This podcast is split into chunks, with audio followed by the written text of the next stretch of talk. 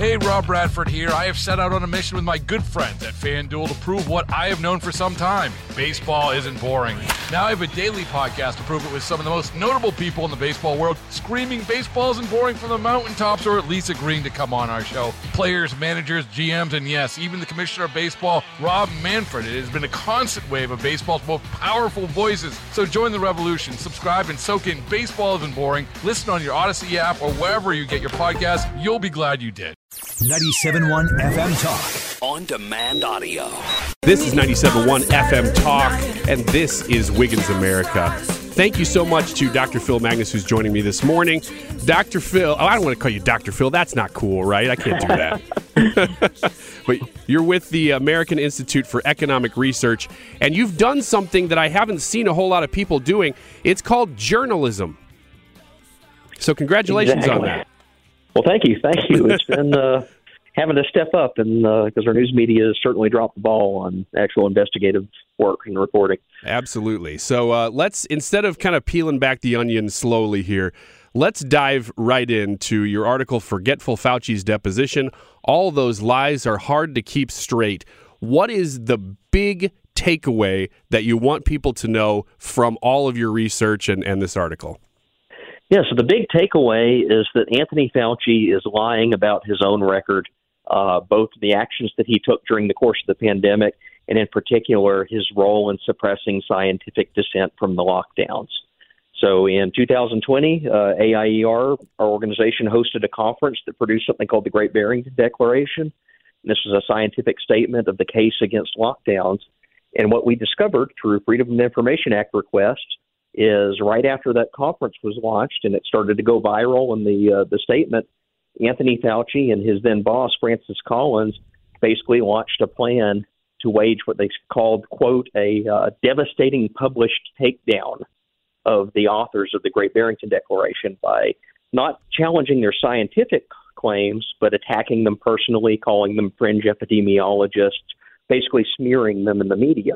And we found direct evidence that this is the plan that the NIH put into action between Fauci and Collins over the next several days.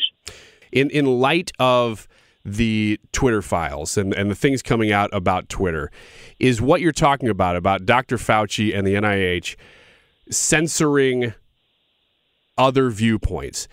Is that is is the Twitter files just kind of a part of a larger goal here from Dr. Fauci and NIH? I mean, are we seeing different facets of the same prism here?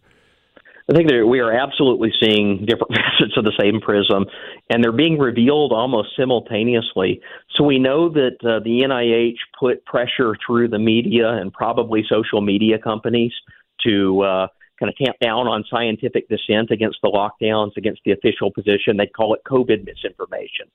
Uh, at the same time, we just learned through the Elon Musk files that were released the other day that one of the Great Barrington Declaration authors, Jay Bhattacharya, had his uh, Twitter account basically blacklisted to make sure that it didn't ever trend or uh, was not seen by uh, large audiences basically as retaliation from, as far as we can tell, for his role in the Great Barrington Declaration and for questioning Fauci and the lockdowns.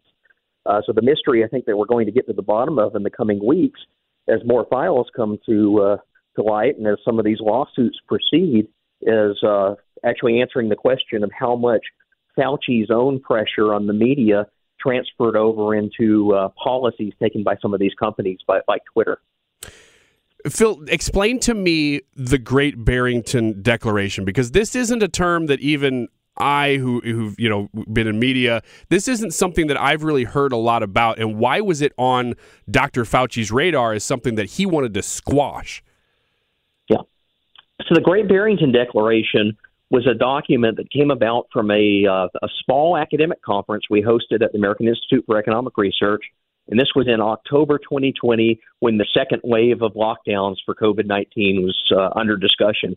And it was basically a document laying out the scientific case against lockdowns, arguing instead that we should have taken more of a uh, Sweden style focused protection where you take measures to, uh, to help people that are at high risk, like in, in nursing homes, uh, the elderly that are vulnerable, but everyone else gets back to basically living their lives as normal.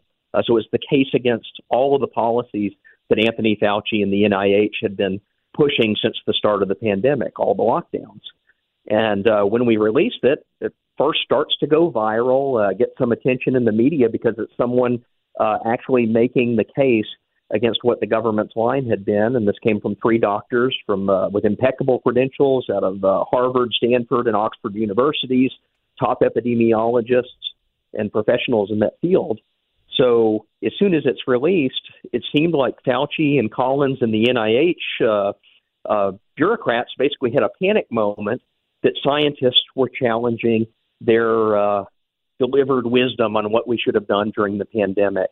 And rather than actually engage in a debate over the scientific merits of the claims, uh, they took a strategy of smearing, of trying to discredit, of trying to uh, tear down the reputations of the scientists themselves.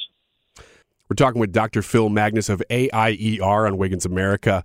Let me ask you this, and not necessarily that this is something that I feel, but I know that there are criticisms out there right now of a lot of people who hear what we're talking about and they go, you know what, though? That's all in the past. Why should we keep talking about Dr. Fauci? He's retiring. What what is it that we need to get from this as you look back at what's happened? What is it that we need to know now going forward? Well, I think this is a lessons learned moment. Uh, we just have basically emerged from the last two and a half years of this unprecedented event in the history of our nation of a uh, massive wide scale lockdowns, very heavy handed government emergency responses to a pandemic, uh, claims of power outside of the normal procedures of a democratic governance. They, they invoked emergency powers in many cases to uh, implement some of these policies. And people are asking the question, quite rightly, uh, like, what was this all for?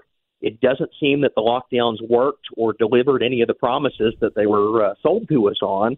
Uh, so I think now is the time that we need to ask those questions of what happened. And part of what happened also means looking at our institutions and the figures that were involved in them, like Anthony Fauci, uh, where they erred, where they went wrong, uh, because this is the first step that I think we need to restoring credibility in the public health arena is to, you know look at, at officials that made bad calls, uh, hold them accountable, uh, discover what we did wrong, and make sure that uh, our institutions are in place that we don't recur down that same path in the future.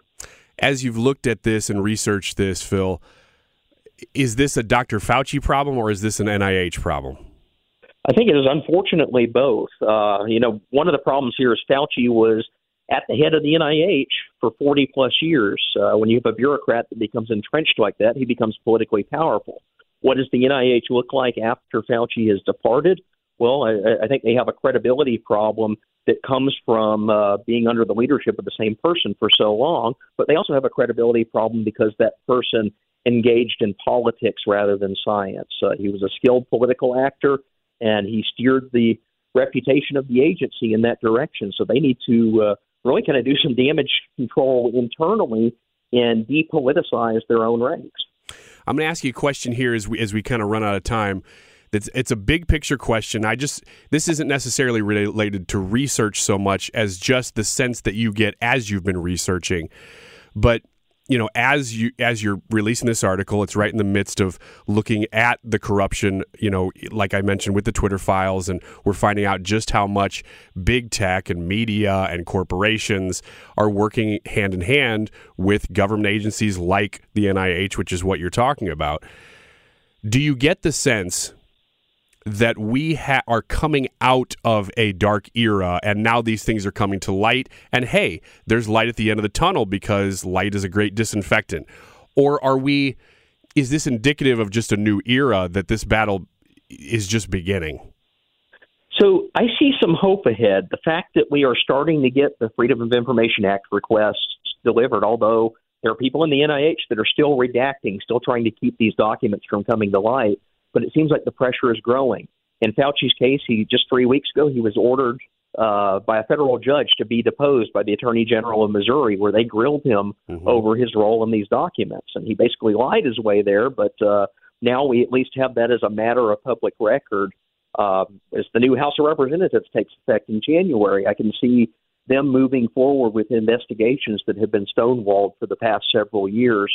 Uh, so I think there are a lot of signs that uh, it's inevitable something will be investigated. Some of these uh, pieces of information that have been hidden will come to light. And with that, I think it's going to be very eye opening for the public with what they get to see as they peeked behind the curtains of an agency that was presenting itself as the science, but it was really just a political actor.